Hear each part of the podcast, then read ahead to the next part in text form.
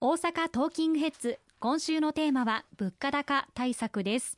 ただそのお話をする前にですね熊野正史参議院議員のセクハラ行為をめぐる週刊誌報道がありました。国民の皆様にご心配をおかけしたのではないでしょうか。はいあの先週あの週刊誌におきまして我々公明党の同僚議員であります熊野正史議員の問題が報道されました。この収録段階で事実関係最終的にきちっと確認できているわけではないんですけれどもこうしたことが週刊誌で報道されること自体公明党の議員として断じてあるまじきことでございますし、もし事実であるとすれば、言語道断でございます。まあ、現在、熊野議員は、医師の診断によりまして、完全面会謝絶、家族ですら、あの、本人に会うことができないという状況でございますので、事実確認ができない状況が続いておりますが、まあ、事実であるとすれば、即議員辞職を求めていくということを党としては対応していきたいというふうに思っております。いずれにいたしましても、このような週刊誌報道でご不快な思いをさせ、そしてご迷惑をおかけした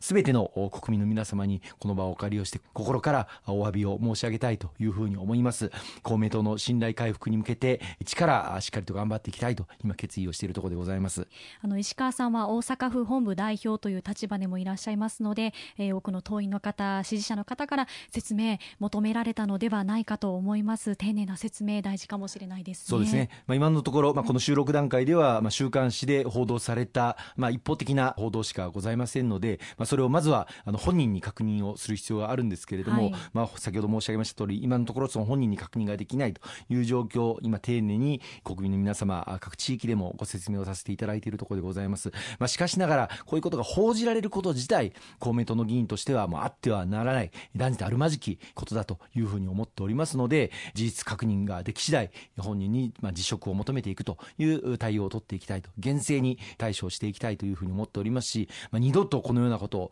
起こさせない清廉潔白を命とする我々公明党の議員として二度とこのようなことが起きないように後期粛清にも取り組んでまいりたいとそのように考えております。わかりました。さて今週のテーマに戻りたいと思います。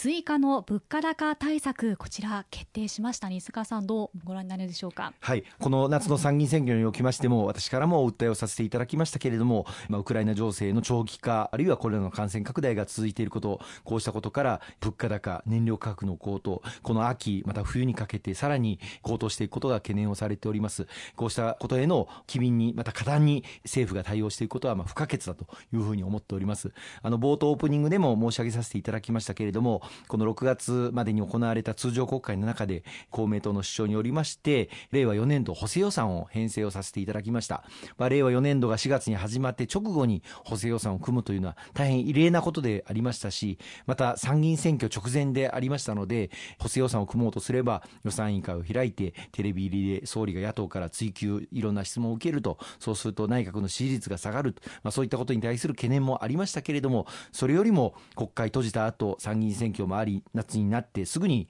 国会を開くわけにはいかない。そうするとその時に物価高騰が起きた時に対応できるだけのきちっと予備費を確保しておくべきではないかと、まあ、強く公明党として主張させていただいて、まあ、令和4年度補正予算をまあ成立させることができ予備費をまあ5兆円積んでおったわけですよね。で今回これを活用させていただいて3兆円半ばのコロナ物価予備費を活用して物価対策を決定することができたということ非常に良かったなというふうに思っております。大事なことはこれを決定をして一日も早く国民の皆様のお手元に届けることができるように全力を挙げていきたいと思っております、はい、その対策の中で報道でも大きく報じられているのが低所得世帯に1世帯当たり5万円の給付金ということなんですけれども、はい、対象などを含めどういったことなんでしょうか、はい、あの電気代ガス代また食料品などの値上がりがあの続いております。その負担の増加の中で特に家計への影響が大きい低所得の世帯の方々具体的には住民税非課税世帯の方々に対して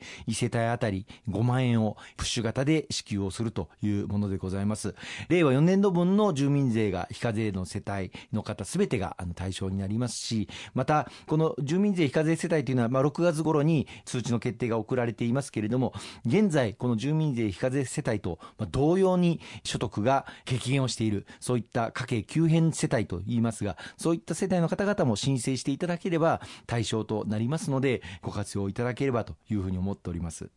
ただ物価高っていうのは、まああの私もそのスーパー行ったり買い物をしたりする中でやっぱり電気料金も含めて結構上がってるなという感じる方も国民の皆さん低所得層に限らずいろんな方が思われていると思うんですけれどもそういった方に向けての対策とか何かありますでしょうか、はい、あの今申し上げたこの低所得世帯の方々の世帯に対する5万円の支給というのは今回決められたすべてのパッケージの中の1項目でして、はい、実は他にもたくさんさまざまな施策が盛り込まれております、はい、後でご紹介しようと思っておりましたけれども例えばあのガソリン代今大体リッターあたり40円近く国が値段を引き下げる補助を燃料の元売り会社に入れておりますけれどもこれがこれまで9月で終わる予定になっていましたがこれを年内12月まで継続するということが決定の運びとなりました。またあの食料品については例えばあの輸入小麦の値段についてこれまで政府が抑制をする価格を設定をしてきましたけれどもこの10月に値上がりがすることが想定されていましたけれども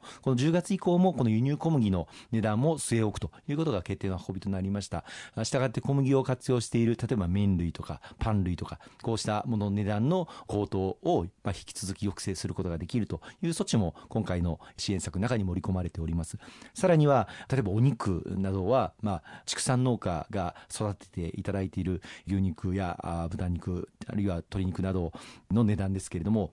こうした畜産農家が活用されている配合飼料、この値段も急騰しておりますけれども、これもこれまでの値段を継続することができるように、今回のパッケージ支援策の中に盛り込まれております。まあ、それ以外に、例えば各町自治体で取り組みを進めていただくための地方創生臨時交付金、これは4月に1兆円を確保させていただきまして、すでに8000億円地方自治体に配給させていただいておりますけれども、残りの2000億円と今回新たに4000億円積みまして6000億円の地方創生臨時交付金を原油価格や物価の高騰対応分として活用するということにさせていただいて今後各地方自治体に交付をさせていただく。これを活用して、まあ、これまで例えば大阪市では8月9月10月の水道基本料金を減免をするただにするということを決定をしていただいて先月から水道基本料金安くなったなと思っておられる大阪市民の方いらっしゃるかと思いますがそうしたことに使ってまいりました。今回この交付金をさらに積みますことになりましたので